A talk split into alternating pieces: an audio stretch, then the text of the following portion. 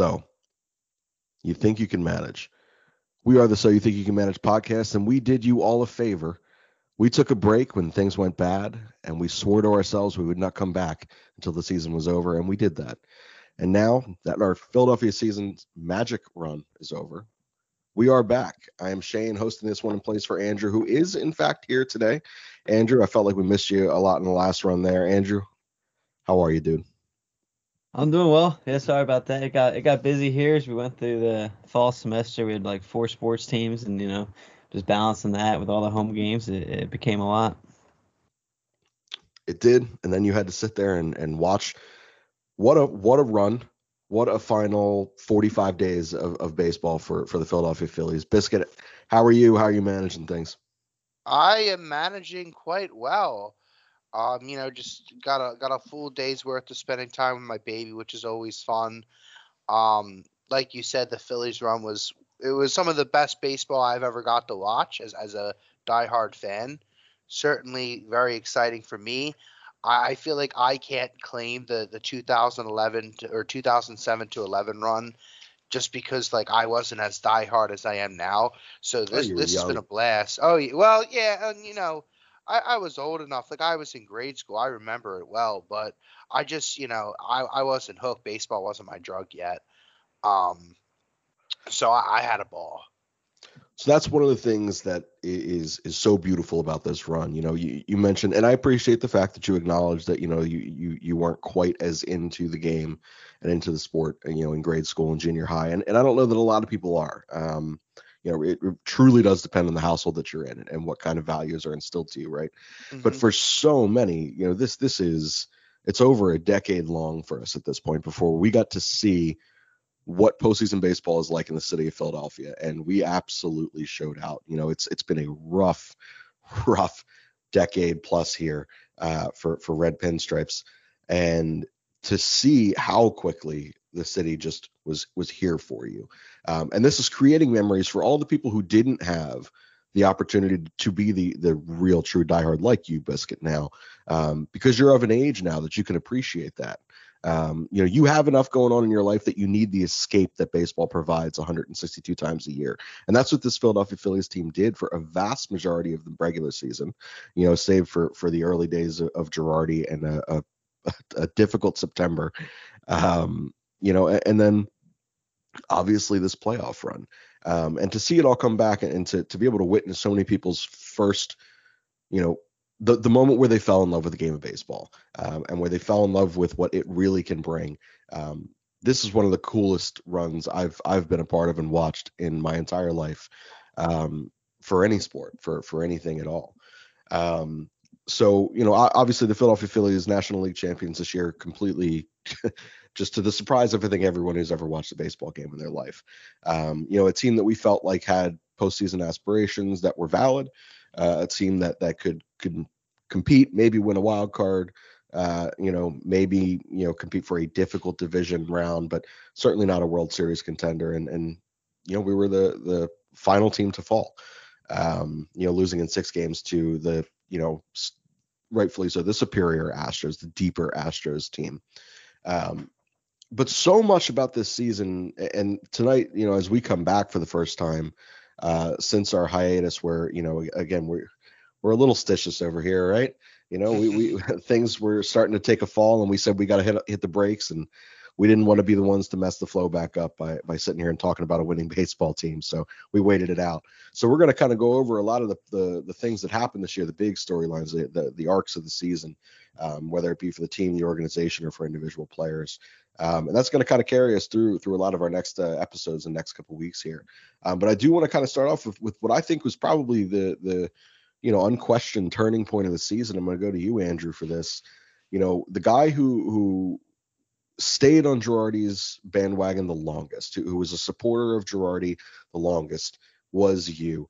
Um, and there was a point in our shows and in our text conversations where you finally hit that that point where you're like, yeah, he's just not the guy. Um, but we could tell how difficult that was for you to to come across that.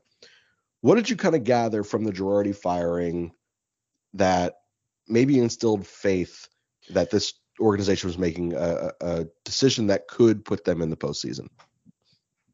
Yeah, I think the number one thing uh, that you saw was uh, the firing of Girardi created the uh, daycare kids. I mean, you saw it come out. Uh, Vierling, uh, Bryson Stott really showed he got uh, consistent playing time. Obviously, that wasn't right after Girardi got fired, but eventually Didi Gregorius gets uh, released and everything. So it really turned the keys over to Stott. And I think that was one of the biggest things uh, that I saw that really turned the season around. It's just the young energy you got from the club. I mean, I think you just saw their attitudes. I think you saw the, the fun they had uh, change. And correct me if I'm wrong. I think it was Kyle Gibson's wife, maybe.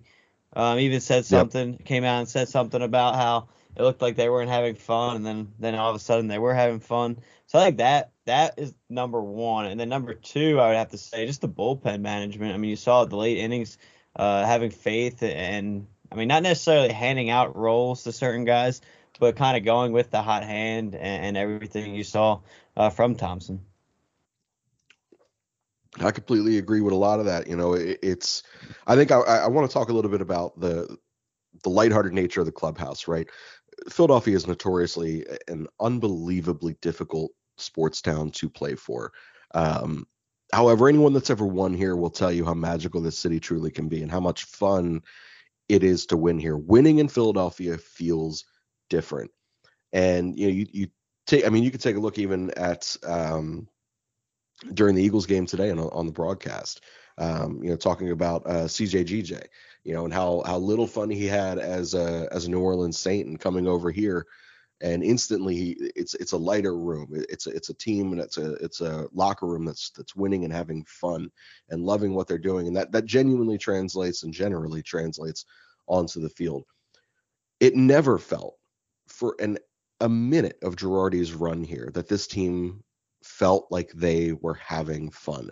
Girardi to me is, is a guy who, um, and this is going back, but uh, in his time in, um, you know, in Miami and, and then going to to New York, he was he was so proudly in favor of, um, you know, of the no facial hair thing right? Like he was such a traditionalist and such an old old guy of the game, old white guy of baseball. And it just felt like it felt just old and rotten to me. It just felt like like something that has just passed this man by. And when you had a lot of guys here in this clubhouse who, who are advocates for the make baseball fun again and, and big personalities, that never made sense to me. Biscuit, you were one of the first guys off on the Girardi train. This was something that that you had snuffed out. I mean, very early on. You know, I don't know that the honeymoon phase of the hiring was over before you were already like, this guy ain't it. You know, for you, how much of a relief was it just to know that anybody else was going to be out there uh, handed in the play card? a fart could have managed that team better than Joe Girardi. oh Jesus. um, look to me, or even even when they started interviewing candidates after they fired Gabe Kapler, I always said that hiring Joe Girardi, to me, it felt like an overcorrection. And not an overcorrection in the sense that analytics and the new wave of baseball wasn't going to be on the forefront for this team, because I do think Joe Girardi was, for the most part, in tune with that. But it felt like it was an overcorrection in the fact that they were truly at heart, even though he was open to analytic, analytics, he still kind of managed like an old school manager. He was very slow to kind of adapt and get a change on anything when change needed to happen. He played the veterans. He didn't give the young guys enough time. So when he was finally relieved of his duties, as they say, I was relieved. Um, you know, like you said, it was the turning point of the season everyone kind of started playing a more relaxed and fun variant of baseball after that. And look at the end result. You don't get that if Joe Girardi still is managing. So, um, you know, you, you talk about a moment that really saved the season. It sucks because someone lost the job. And you know, I think at, at heart, Joe Girardi's not like a terrible person, from what I hear but um, he just wasn't doing his job, and he certainly wasn't good at it. So moving on from him was obviously, you know, hindsight being 2020, and we even knew at the time then it was the right call. For sure, you know, and, and both of you kind of alluded to, you know, the Phillies daycare, and I, I want to shift it to the Flyers for a moment. We sit there and we we talk about John Tortorella and what he's able to do uh, and what he's sticking to doing uh, with the Flyers. It's about managing a process for him, understanding that they need to figure out what pieces are going to be here for the long haul. We had a lot of question marks despite having a lot of talent on this roster. You know, you take a look at guys like Alec Bohm, who uh, honestly, it, it was by dumb luck that he he remained a Philadelphia Philly. You know, uh, it, it, was a guy that was actively you know put on the market. It was a guy that was not going to be in the starting lineup. It was a guy that might be shifted down to AAA. Um, you know, out of necessity. You take a look at Bryson Stott, who, despite earning an opening day starting role, um, you know, was was quickly uh, shifted back down to AAA, um, then in and out of the lineup you know, when you take a look at what John Tortorella has been preaching and, and saying, like, it is about the process. We have to understand what we have, and that's not going to happen overnight. And it's weird to say that that you know you're talking about a process uh, while you're also competing, but that's the difference in baseball, right? You have 162 games. You know, you, in in hockey, you know, you you you have a bad 10 game stretch, and that's an eighth of the season done and, and that's that's a real kick in the dick, and it's hard to overcome that. But in baseball, it's the 16th of the season, and you sit there and you say, all right, well, what can we do? How can we help this player? And that's what Topper did. You know, he came in here and, and he said, listen, you know, we we are going to give the confidence to to these young guys because we believe in their ability to be difference makers. And down the run, some of the most pivotal at bats in, the postseason rested, uh, you know, on the shoulders of Bryson Stott, who was just a true professional in there, working 8, 10, 12 pitch at bats, just proving to be a pest. You know, the results weren't always there on the back end of that. It didn't always work to a walk. It didn't always work to a hit for him, but it applied a lot of pressure and gave a lot of looks to guys behind him. And what more can you ask for a, a young 24 year old, uh, you know, up and coming shortstop or second baseman? We'll get there uh, for your Philadelphia Phillies team. Alec Bohm coming in there and becoming, I, I, mean, what a story he has been, both offensively and defensively, the turnaround that he has had this season. And I think Topper is, is the guy that comes in there and, you know, he is this era's Charlie Manuel. And I know how cliche that sounds, but he is a, just going to let these guys play. You know, I'm going to let them be confident. And and to me, he seems like a guy who understands the human experience. You know, a lot like how I believe Gabe Kapler was that way. Maybe almost to a to a fault in Kapler's uh, perspective, especially with Kapler's age being a younger guy. Um, you know, and certainly a more extroverted personality. Topper truly is I'm to just sit in the background and I'm just to give the confidence to my guys. So to me, I think it's the perfect personality fit for this clubhouse. Do I believe he's a perfect manager? I don't. But do I believe that for this team it's to work? I really do. So let's shift to the daycare here as we talked about a lot of them. You know, let's start with Alec Bohm for a moment. You know, this is a guy who makes uh, one of the still one of the most Philadelphia things that we're ever going to see. Guy makes three errors in, in a matter of uh, an inning or a few innings. Um, is caught on camera saying, "I fucking hate this place," and uh, you know he's asked about it, rightly so. And Phillies apparently have a good PR team for once, and they sit there and they prep this kid for the question, and he answers it the right way, and he gets an applause from the the fans the next night in a pinch hitting situation. You know, from that night on, he was a different baseball player. You know, it was like it was like fuck, like I can't get lower than I was that night. And all of a sudden, he became one of the most consistent bats in your lineup and one of the most improved defenders I can recall ever watching. I mean, this is a dude who I thought is just a butcher that was just unfortunately never going to be able to hold down the position at third base. Biscuit, as you take a look at Bohm and the improvements that he had, especially the defensive improvements uh, in the postseason, how comfortable with you as him going forward as the third baseman of the future? Uh, I don't. It, it's hard, man. Look, you, you have a point. The improvements he's made, um, being able to watch a guy like that kind of transform before your eyes was really one of the more fun parts about the season as a whole. And you're right, he has been more consistent both at the plate and in the field. But at the same time, I, it's still a little bit of a tough read for me in his future with the organization. Um, you know, as for as well as he improved defensively this season, you never know what what next season holds, and he could certainly take a step back. So you got to see how a guy like that progresses, and obviously there's still time, you know, with him to see how that goes. But with Hoskins, you know, his contract ending the end of next year, Bohm, who everyone says could possibly shift to first base in the event that they do move Hoskins. I, I kind of want to see how that plays out still because I, I really don't know. I don't see how both of them work in the long term equation for this team. Um, but but you know, it, it's certainly been fun to watch them so this season. So Andrew, brings up a, an interesting uh, an interesting point here in, in the debate with with Rhys Hoskins, and, and, we'll talk about this more, whether it be on this show or in future episodes. Um, you know, the the Hoskins thing is finally feels like it's coming to a place where a definitive answer for the future is, is near. Uh, Dombrowski comes out the other day and says that you know he, he has the intention of offering a contract to him, and if he he says it's likely that Hoskins is your first baseman going into next season. Um, but we know that that you know the the right move, um, or that you know essentially no one is safe with Dombrowski. He's going to do whatever it takes to to improve this club. And you know while everyone coming out of uh, or were excuse me, other phrase. So every other organization projected Bohm long term to be a first baseman and not a third baseman. They, you know, coming out of Wichita State, they thought, you know, this is this isn't a guy that's going to hang at third base the Phillies were one of few organizations that said, no, I think he can.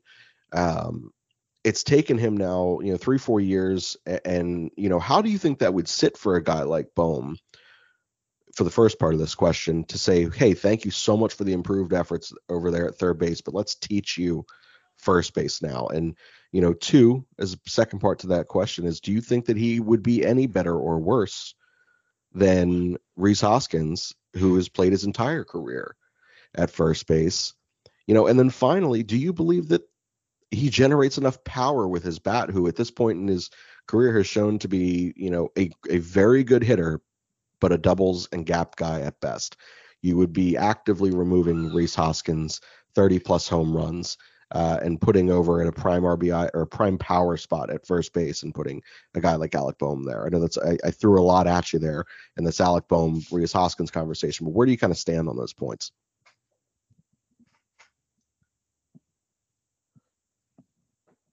We lose you, Andrew?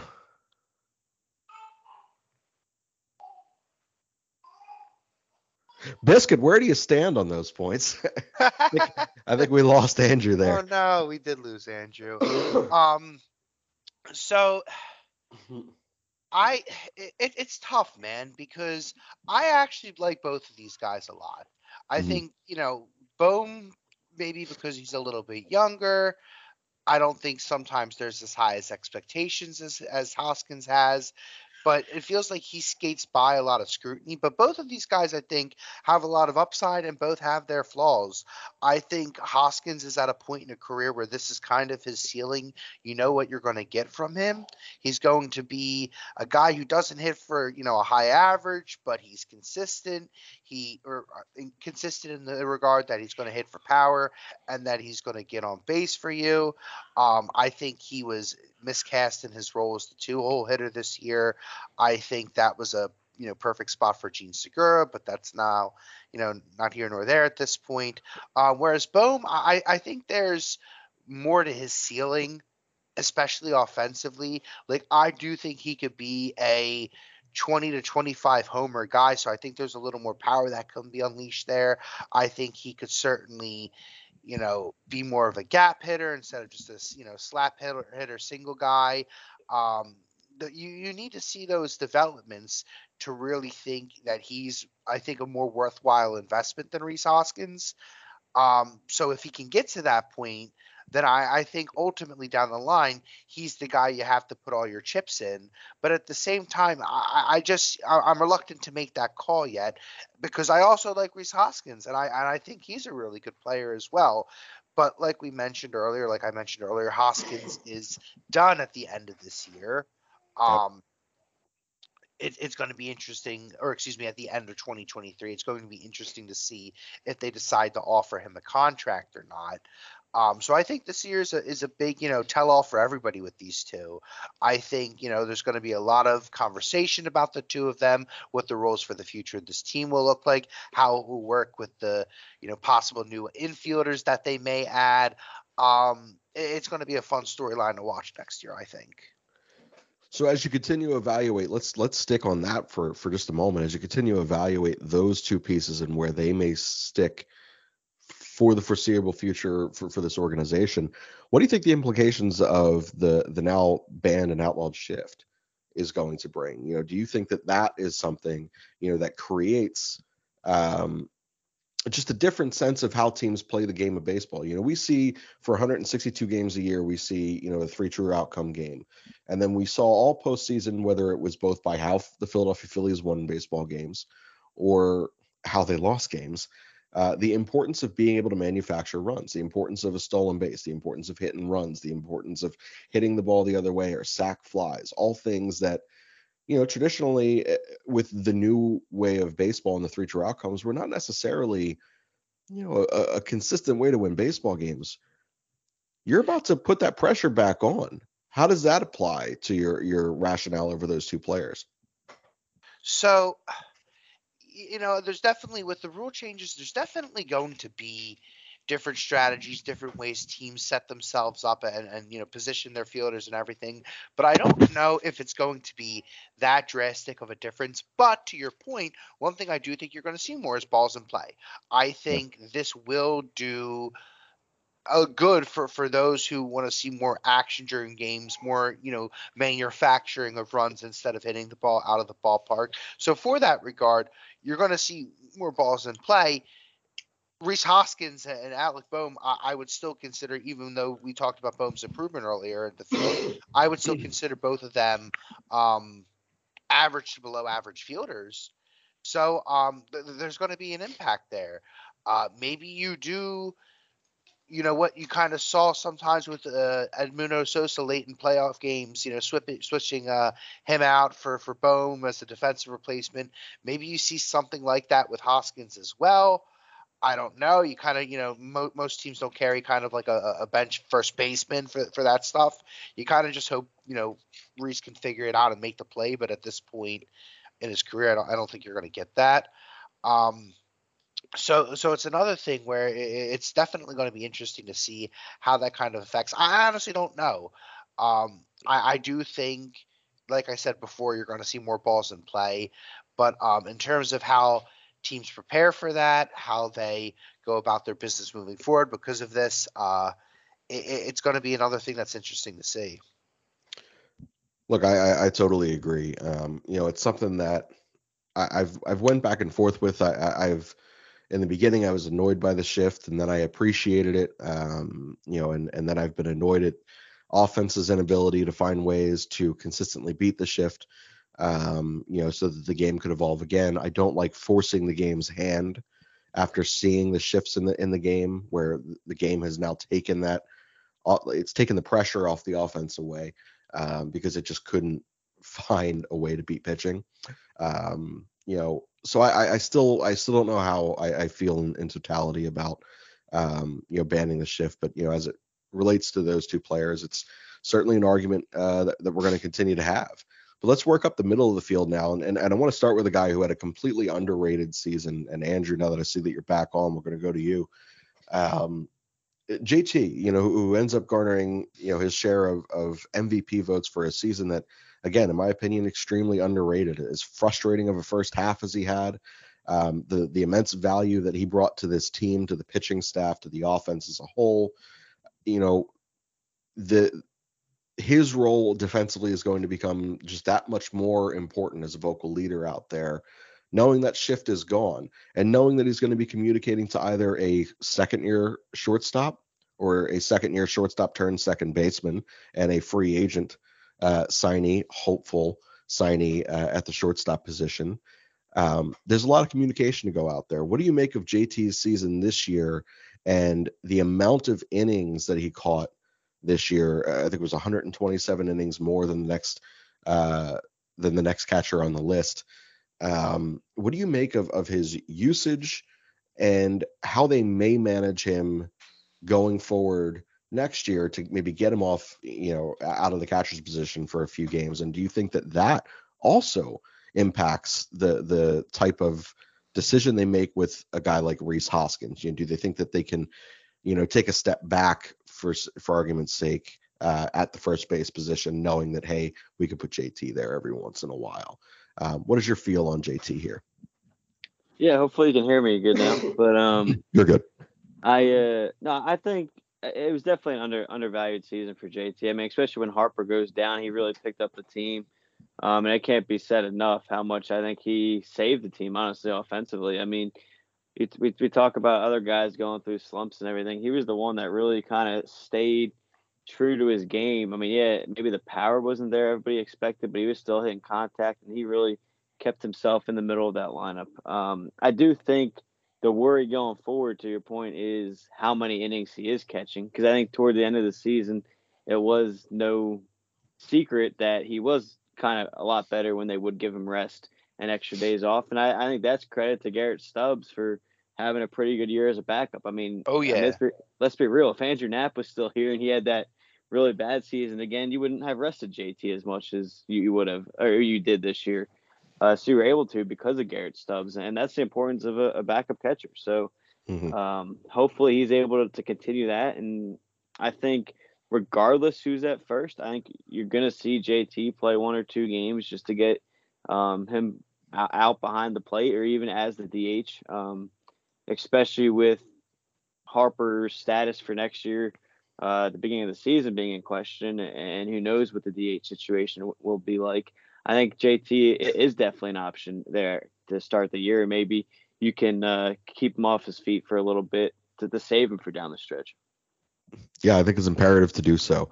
Um, you know, I think that you know obviously his his value is his ability to be the best two way catcher um, in the game, and you know proving that this year.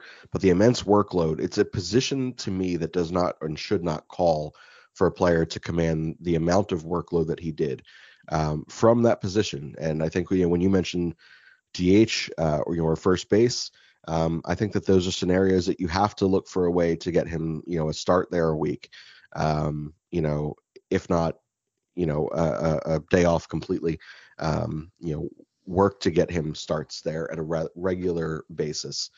Um, and it brings brings up another question. You know, as we talk about the DH, you know, once again we're at a point where the whole fucking team is a DH. You know, you brought up Bryce Harper and you know and his injury and the surgery that that he's gotten uh, and what his season outlook looks like. You know, when will he be throwing? Will he be throwing it all next year? Is this another strictly DH season? When you when you take a look at this, you know, in, in a in a perfect world, you know, you wouldn't have both Schwarber and Castellanos in the field. Both both players are horrendous fielders, you know, and, and you would be able to DH your catcher, your your all-star, you know, MVP caliber catcher. You would be able to DH your first baseman who can't field the position whatsoever. But Harper not being able to be out there every day from a defensive standpoint really puts a wrinkle in things what do you think the approach is? We, have already heard, the, you know, the rumors uh, of um, of Dombrowski saying, you know, he will entertain, you know, offers and uh, you know on guys like Rhys Hoskins, on guys like uh, Nick Castellanos after just one year, which as down as I am and and and many of us have been on him throughout this season, I think he is primed for a a response, you know, comeback season for him next year what do you do, you know, in effort to to get JT off his feet, you know, and it brings us back to the Rhys Hoskins conundrum. You know, to me, he still seems like the piece that needs to be moved for the betterment of the organization and the fluidity of your roster for the immediate future. As much as you know, I am a fan of Rhys Hoskins, despite our obvious frustrations. Um, to me, it makes the most sense that he is the guy that goes. What are your thoughts?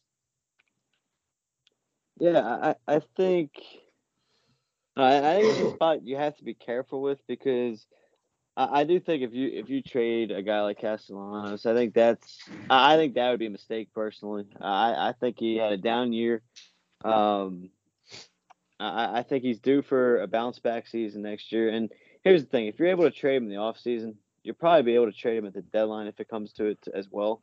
So I think it's worth starting him um, for next year. And I, I get the whole thing. You don't want him and Schwarber uh, out both out there and everything, but you got to remember we just made the World Series with that same lineup. So I think you're going to be able to survive one month, possibly two months until Harper gets back. If that's the case, obviously we have to wait for his um, what the final ruling is for the surgery. I think he's supposed to get it this upcoming week uh, before we kind of get his full timetable uh, to mm-hmm. come back. So, and, I, and I'm a big Rhys Hoskins guy, but honestly, I think if if you had to pick one or the other, just because of the DH situation, and you do move Alec Bohm the first, you might be more beneficial to keep a guy like Castellanos over Hoskins. Um, just there in that middle of the lineup and, and see what you can do. And, and, that's the thing too is there's plenty of options out there. And I, I saw something. It was like you could do if you wanted to upgrade defense, you could flip Hoskins and uh, one of our pitching prospects, and you get a guy like uh, Christian Walker and one of their young starters, like a, a Zach Gallen or something like that. So I, I think they're they're, they're going to entertain everything, and, and, a guy like Dave is definitely going to listen to everything possible. So it's definitely not going to be a quiet off season in terms of the rumor mill. I completely agree. You know, and I think that you know you brought up a really good point in in terms of packaging Rhys with one of the pitchers. Um, you know, a Rhys Mick Abel package seems likely this offseason.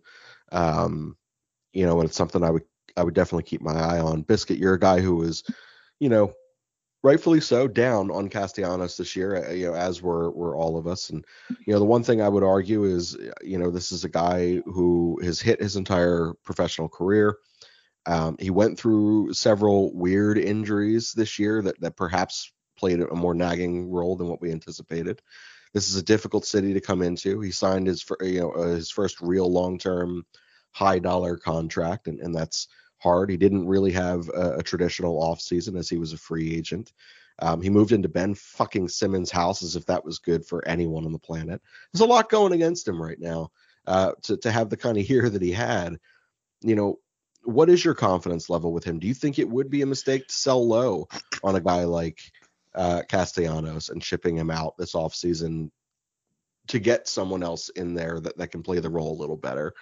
Um, you know, or, or do you think that uh, you know it, it's uh, it's it's smart to keep him here and, and, bank on a bounce back. Here's the thing with Castellanos. I, I, I agree with both of you. I think there's obviously so much room for him to have a better season than he did. Um, we we've known this bat to be consistent. We known him to hit for you know power. We've known him to um, you know be be a gaps guy extra base hits galore, all of those things, and you just didn't see that. Um, and he's been so consistent throughout his career. But here's what concerns me you listen uh, to bring up to bring up things that I, have heard just through other mediums. If you listen to the podcast Corey Seidman and Jim Salisbury do, or the one Matt Gelb does, and you hear these beat writers talk about the team and their offseason plans, both of those guys have mentioned at numerous points in recent shows that the Phillies are are really going to listen in on Castellanos, mm-hmm. and I mm-hmm. believe even Matt Gelb went on to say that um, he thinks that the front office thinks the signing was a bit of a mistake and wants to try to correct that move. Um, now, I'm not obviously, you know, quote unquote, I'm paraphrasing here, but that was about the gist of it. So, so that really concerns me. Um, that, that, they really think that just maybe the bat speed isn't there and that the bat might just be in, in severe regression, other than the fact that he was just struggling and had a down year. Um, just because if you concern if you you know want to want to go back on this just on the fact that he had one bad season. Oh dizzy hush. Um, uh, the fact that he had one bad season in a year where they ended up making it to the world series you can kind of swallow that a little bit more knowing what the team did as a whole in general. Um, and that you could just chalk up his season to, to him struggling but mm. but the fact that they want to move on from him and it sounds like so bad, um, I don't know. I, I, I don't know what to make of it. I, you know, you, you, yes, Dizzy, I know, I know. I should be I should be less cynical about the situation. Um, I, I I don't know because you think the front office would have the best grasp on a thing like this. Um, now he's looking dead at me. He's mad at me now. I'm sorry, guys. Hey, it's just Harper. Um, what's up? Yeah. So so look, when you talk about Nick Castellanos, one thing that that you know excited me so much to to the signing was the personality that came with the player. You know, who is very much. I, I talk a lot about this in in or, or have always talked a lot about this in all my sports podcasts. You know, when you come to a city like Philadelphia, like I want that Kobe Bryant mentality, right? I want that fuck you attitude. And he was a guy that just had it, man. He just he strikes me as an asshole in the most endearing way. And you know, a guy who plays with a lot of passion, a lot of energy. And he's been dead the entire time he's been here. And I, I wonder how much maybe he you regretted signing here, and maybe he he doesn't enjoy the city, and maybe the the, the push and the willingness from from the front office to say, hey, I feel like this is a mistake, was maybe one that says like, hey, he flat out told us he didn't really want to come here, and we pushed the dollar to a point that he had to say yes, and he's starting to realize money isn't everything. I don't know, but he seems like a, a different human being in Philadelphia, and it, it the marriage felt perfect to me. You know, it, it, was this was like a Jayson Werth type signing. You know, for for me, this was that type of a personality, uh, that type of a bat. You know, a guy that could hit 30 plus home runs, but more likely around 25. You know, 20, 25. But he was going to wreck the gaps out there. Um, and just play with a lot of passion and energy. And he hasn't been that guy. Yeah, you know, Andrew, you're an, another one who was a big fan of the signing going forward with Castellanos.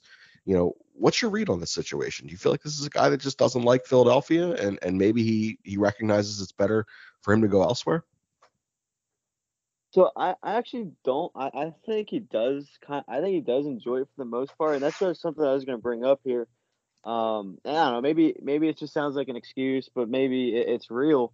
Did you guys see his interview on the story of him uh, getting Ben Simmons' house? Just because he is a guy so much on emotion and, and um, energy and everything. Did you see, did you guys hear his interview? Uh, I read clips from in an, in an article.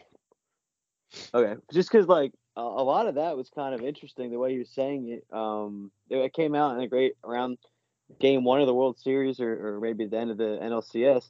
But yep. a lot of that kind of opened my eyes because he, he did mention how, I mean, he loves playing here. He is probably the best baseball environment he's ever played in.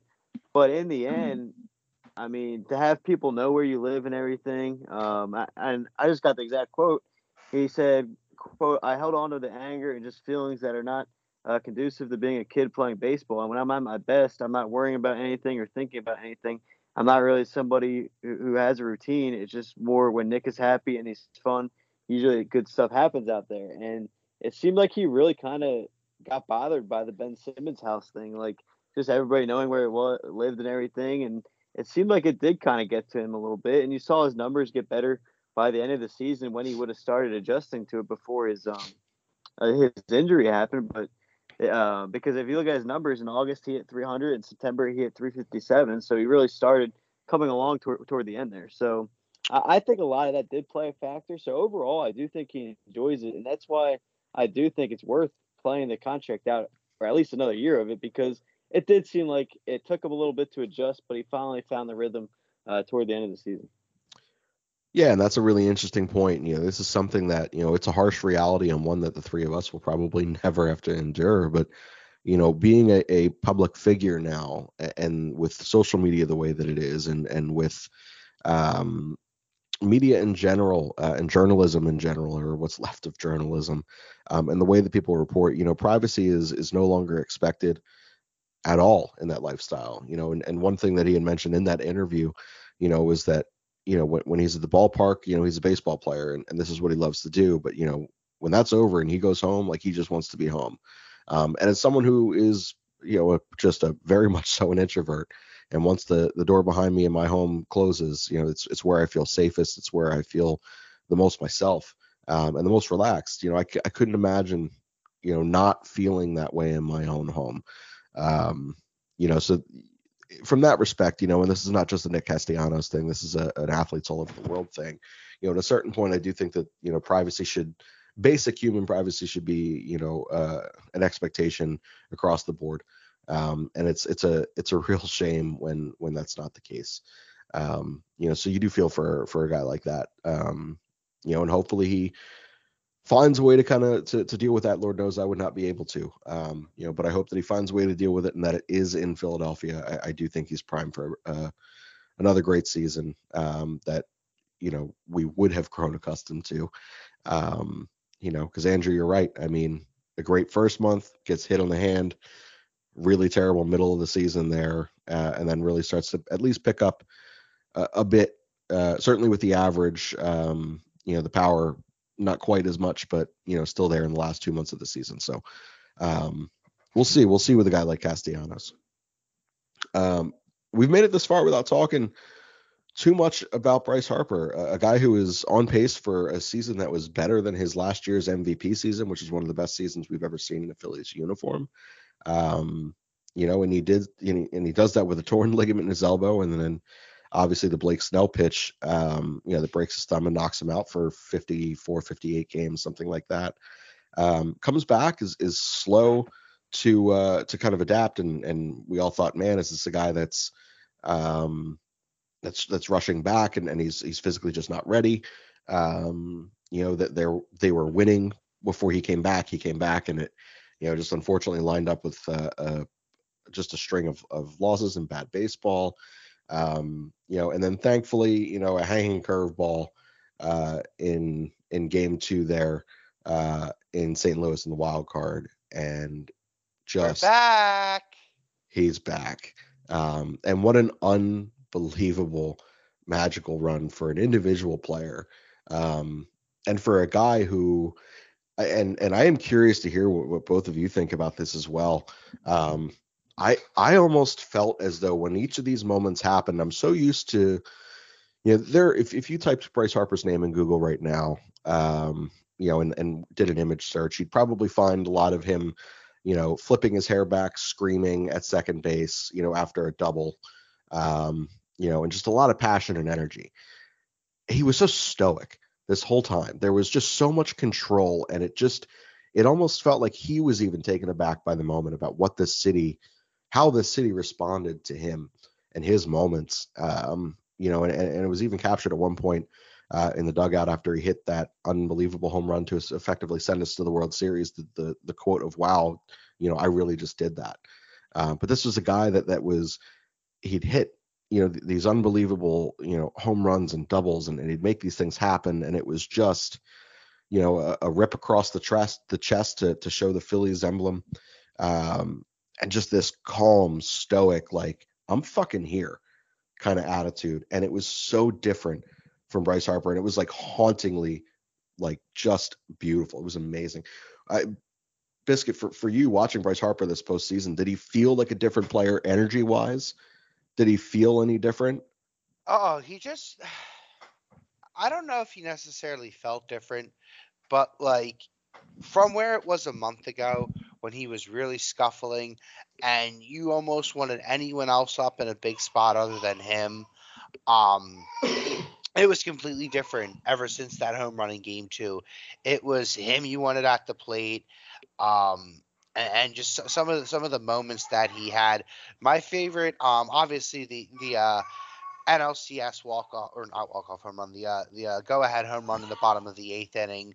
That'll go down as probably one of the most talked about moments uh, in, in Philly sports. Um, you know, for a team that never won a title at least. But my favorite mm-hmm. moment was in um, a game that I actually did not get to watch much of, but it was actually uh, the game prior to that in game four of the uh, National League Championship Series when he hit the go ahead double and when he when he um turned around to the dugout and was chirping at the, the team and said this is this is my fucking house. Um that that's when I felt like things were different. That's when I, I was like this is he's on like like there are so many there you know like there's not many tears with Bryce Harper. Like he's either you know cold for some reason or really fucking good but it was like insanely fucking good. That was like a whole new tier that he unlocked, and it was just such a different breed from him. So in those moments, like it, it did, I guess, feel different. Um, but it, but it was fucking wild, man. What a what a you know what what a show he put on. You know, and Andrew, as you're watching, you know, th- this run, some some of it live, some of it uh, just clips after you know after your work days. Um, you know, can you kind of talk about the, the, there was an interview, and I don't know if you had, if, if you had seen it, but um, you know, it was after they they had clinched, uh, you know, a World Series berth, and it was an on the field interview, and and whomever was interviewing uh, Bryce Harper, you know, basically, you know, asked, is, is there anything, you know, that you want to say to the city of Philadelphia? And he, in tears, he just says, thank you. you know, just just thank you for embracing him, thank you for for showing up, and thank you for being there, um, you know, welcoming his family, and like it was just this like moment of raw, genuine emotion and just love, you know, for for this city. Where if you would have asked, you know, during that that almost September collapse again, a lot of people were, were, having conversations about like is Bryce Harper the type of guy that forces himself out of a situation because he he knows he's not going to win in Philadelphia. You know, to go from that 6 weeks earlier to tears and thanking the city of Philadelphia and the fans for embracing him. You know, what do you think that says about his his character for one, and, and does that just reinstill the faith that he wants to be here for the remainder of his career? Uh, and he's a guy that's just always going to wear this city on his sleeve. Yeah, no question. I think um, it, it is special, and I think from all the emotion from you talked about it uh, uh was a month before like you said or the september collapse possibly? It, was everybody was questioning and even sports radio and stuff you heard him talking about like can he be that guy? Can he be the the best player there? Because i mean you had all the stuff going on in washington. He leaves. Of course they win the world series the, the year after he goes. And then here it would have been the third straight year with the september collapse with him. And everybody was starting to question that. So I, I think all that emotion, and, and you know, he, he's a guy that he lives he lives by the city now, obviously, and he, he does take all the emotion with the city, and he seems like obviously he's embracing Philadelphia, and he's a Philadelphia guy. So uh, I think all that building up created all that extra emotion, extra energy from him, and, and I think that's where he kind of found the joy is is the fans and when he's seeing that stuff you know the struggles the last few years and everything and he knows how long it's been that the, the Phillies. I mean, he mentioned it when we first signed him. That's what he wants to do. So I think he just he's almost a fan is the best way to put it with the yeah. team. I mean, he just wants to enjoy the ride. He wants to take every moment uh, like it's a, a, real moment. And it, he, like to me, he'd be one of those guys like you know if he's sitting in the crowd, he's not going to have his phone out because he wants to just embrace the moment. You know, obviously nowadays you always see everybody taking pictures and videos of, of the of the moment in, in the crowd. But he'd be a guy I feel like who's just going to embrace the moment being there, and he just wants to enjoy every second of it with the team, with the fans, and, and that's something I kind of gathered too when I had the opportunity. I had a free Saturday, so I drove up to Game Two of the the Phillies Cardinals series mm-hmm. um, at St. Louis uh, that morning, and I, I kind of felt that way. I got I was lucky enough to see them clinch that round and uh, go on to the next round. And after the game, I mean, it was for the the Phillies fans that traveled and were there. They like everyone stayed in the seats after the game, and the, the players were on the field yelling with fans and stuff. And like it got to the point where we're both both the players, some players, and the fans. We were there for 45 minutes after the game, kind of just celebrating, and it, it took all the the Cardinals. Uh, like ushers and stuff to start forcing us out of the stadium before like the fans and the players kind of like kind of stopped a little bit. Like so, it's just, it was a fun ride between that and then it all starts with Harper. I truly believe that, and embracing and getting the whole locker room to buy into that as well. Yeah, the, the you know the we're not losing you know mentality. And correct me if I'm wrong. You were on TV that night, right? After yes, the game. Uh, You're damn right you were. A, a, couple times. Is uh, I got a couple pictures after the game and one from you, Shane. yeah, and we yeah me and the missus we noticed it right away. Um, yeah, I sat there and I, you know, I was, yeah, the, the just the the beauty of being able to pause TV now with this shit, just be like, what the fuck? Um, you know, there's my guy. I'm so happy. um, no, that that was awesome. Um, you know, I think you're right. It, it, it, starts with the guy who truly is the pulse of the city. Um, you know, and that is that's Bryce Harper. Um, you know, and uh, just another thing, you know, when you when you take a look at, um, you could take a look at, at kind of transcendent type of players and personalities in sports. Joel Embiid with the Sixers, people want to come and play with Joel Embiid. Um, when Allen Iverson was here, people wanted to come, well, sort of wanted to come and play with Allen Iverson. And was whether or not Allen Iverson wanted to play with them, uh, you know, was different. Carson Wentz at the start of his of his Eagles career, people wanted to come to Philadelphia to play with him. Michael Vick, uh, when he regained the reins as a starting quarterback here in Philadelphia, wanted to come and play with Michael Vick. You know, that is what Bryce Harper is. You know, for a while he was kind of, you know, he was the that backseat superstar in Washington. You know, behind, you know, uh, organization's first overall number, uh, pick, Zimmerman, behind Werth, behind that pitching staff. You know, there was so much around him, but he was brought to this city to be that guy, and he he finally is the right to be, you know, the face of the franchise superstar. And you know, I think that you know people have now seen his maturity and and grace go from 19 year old you know phenom uh, with uh, a bit of an edge to him to to this family man who just embraces his love for family and his love for baseball and his love for this city and puts it all together. And people see that and it's infectious. You know his teammates who are here for it it's infectious. They believe in it and they're here for it. Free agents are going to want to come here for it. Um, and not enough can be said for that. So so Bryce Harper just uh, who he is as a person and and what he's able to do on the field as a player just unbelievable for this organization and city. Um, but I do want to wrap this one up with uh, let's just talk just a little bit about the bullpen. So, you know, it's been forever since we had a bullpen worth talking about in Philadelphia, and since you know, kind of the end of June there, mid July, you know, th- this this pen really took took form, took shape, and and it's weird. It was kind of as a result of several injuries, right? You know, you, you lose, um, you know, you lose Knebel, who finally had started to pitch well again. Um, you know, after a really really rough, uh, really almost an entire month out there. Um, you know, Seranthony goes down at one point, um, comes back, doesn't really have the confidence that he had.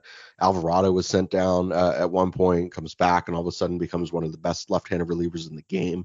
Um, you know, from that point on, um, you know, and I think that when you mention, you know, specifically those those last two guys, um, you know how how incredibly important it is to have anything you can feel good about going into next season, which is something we had more questions than answers uh, in, in, seasons prior, and we were throwing money at, at bullpen pieces. And man, it's tough, you know, to sit there and see the contracts that we handed out over these last three, four years for the bullpen and see not a single fucking one of them work out, you know. But I think between Bellatti, Alvarado, uh, and Seranthony, you ha- you right now have three guys in this pen who you can feel pretty good about. You know, going in at, at almost any time in the seventh, eighth, and ninth inning.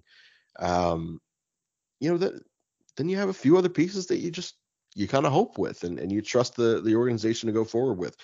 But biscuit for you is you take a look at what this bullpen was able to do th- through the stretch run of the season and what they were really able to do in the postseason. You know, how much of a lift is it for you to feel good, or hopefully you feel good. I don't know. You were sort of shaking your head there like an asshole. It was about the Bellatti thing. I don't know, man. Look, I, I think the bullpens. there's a lot of look, look, you have, you know, Corey Knebel who went down. What early, early August, late August went down. You know, r- really before the the sh- big stretch run.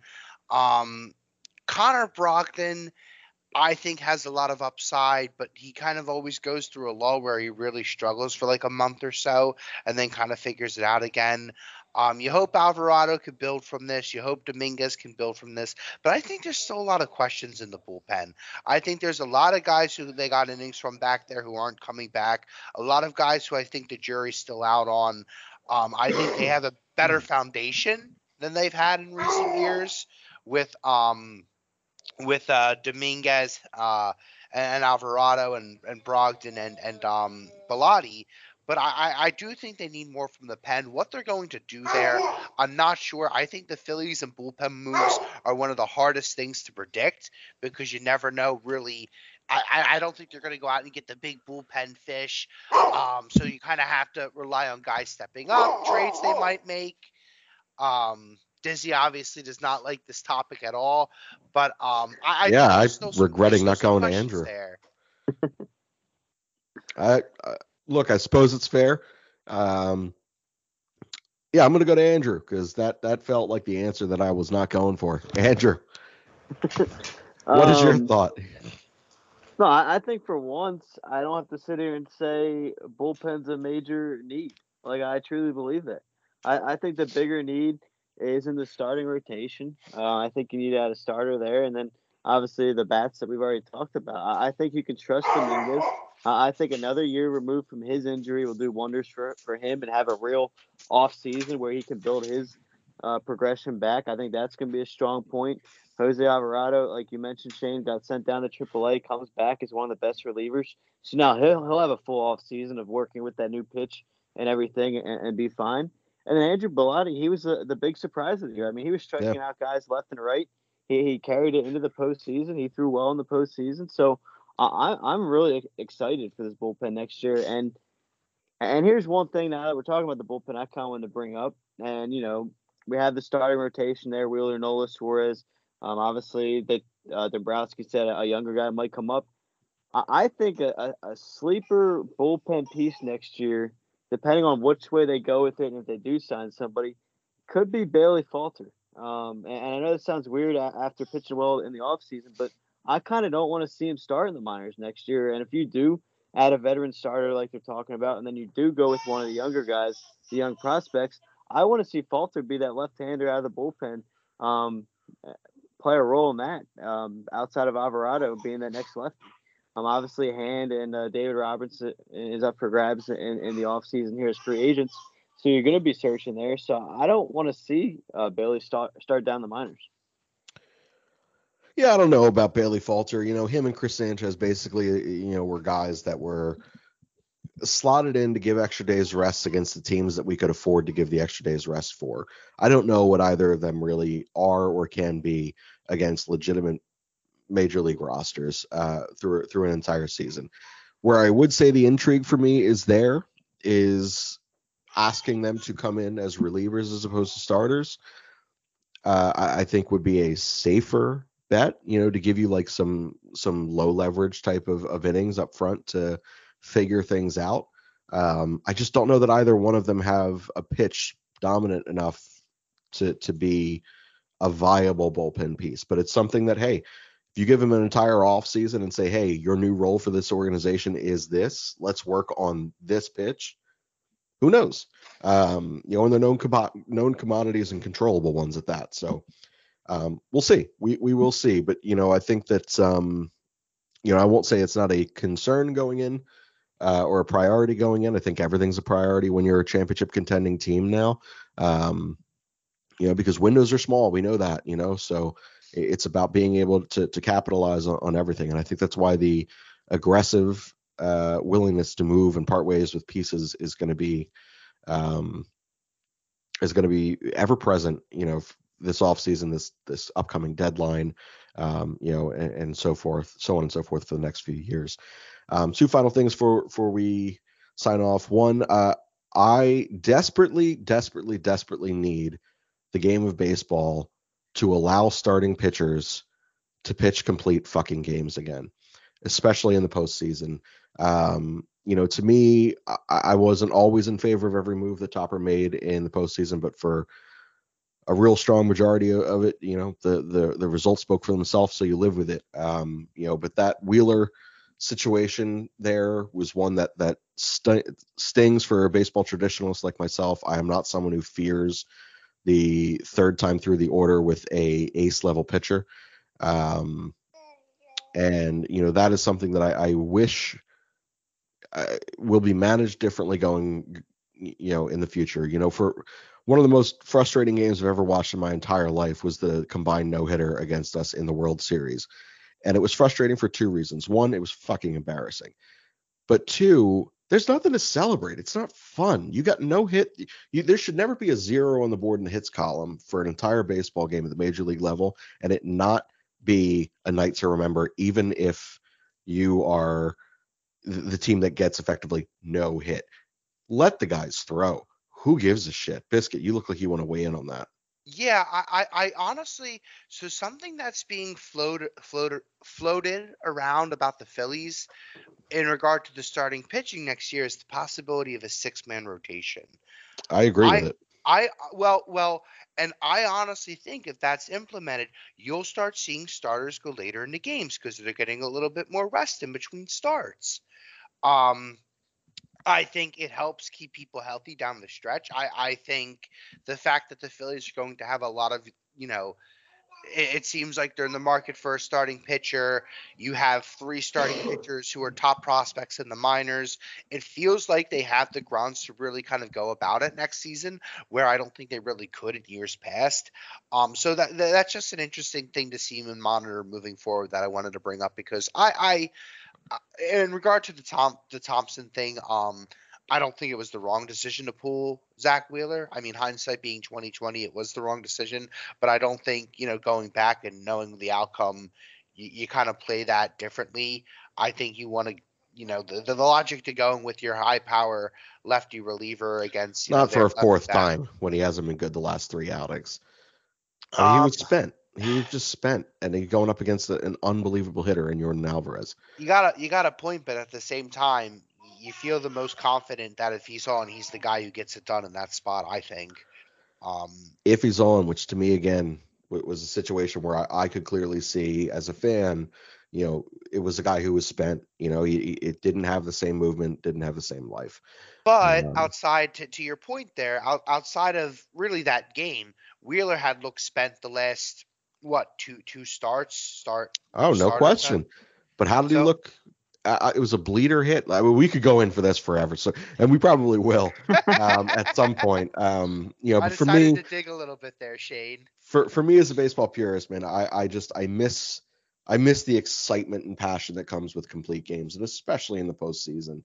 That's fair, Um, touche. you know, to to sit there and see these, you know, unbelievable pitching performances from starting pitchers who go out there and throw four or five, maybe six innings, and I'm like, just I understand the game has shifted to a bullpen game, but at a certain point, like if these are your horses, these are your horses, and you know the six man rotation argument, biscuit, just to to wrap that this first point up here.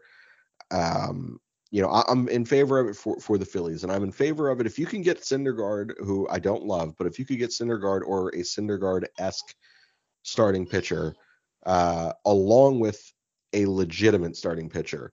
You know, if you pair Syndergaard up with one of these young kids, and that's like your effective five six, uh, you know, or sixth essentially, and and Syndergaard eventually goes to the bullpen, or the Syndergaard like option goes to the bullpen, like that's great.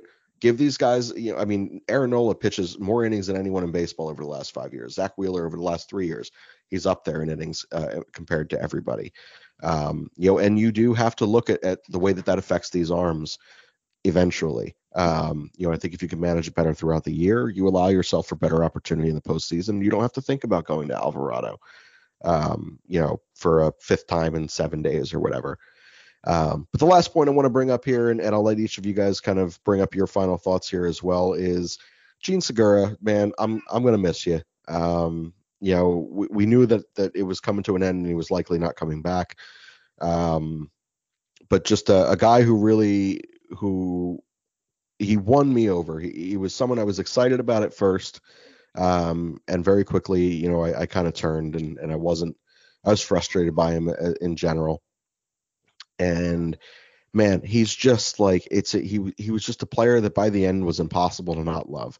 You know, the the little Mario skip down the line for that that uh, two run uh, two run kind of squeaker single in in St. Louis.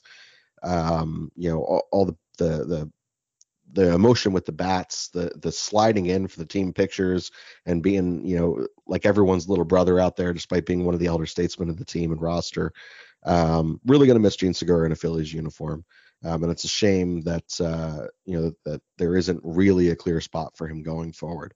Uh, but final thoughts for either of you two gentlemen. Biscuit, I'll start with you.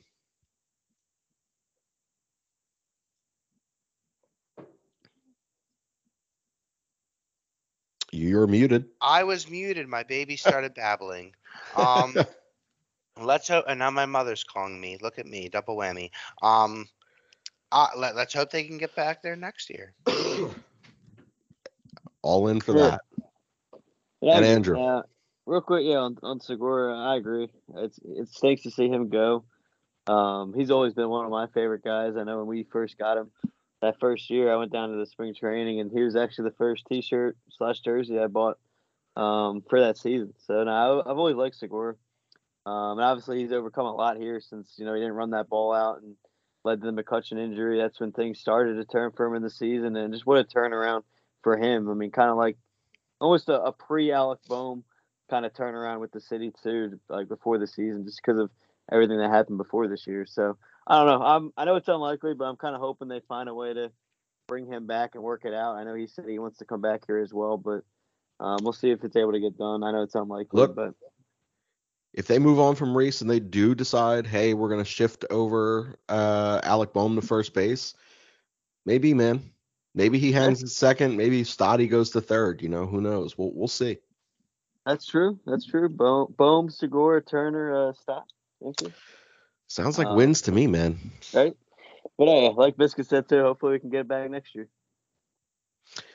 All right, and that's going to wrap things up here for the return uh, edition and episode for the off-season version of the So You Think You Can Manage podcast for Biscuit and for Andrew. So you think you can manage? We think Topper's got this one. We'll see you guys next week.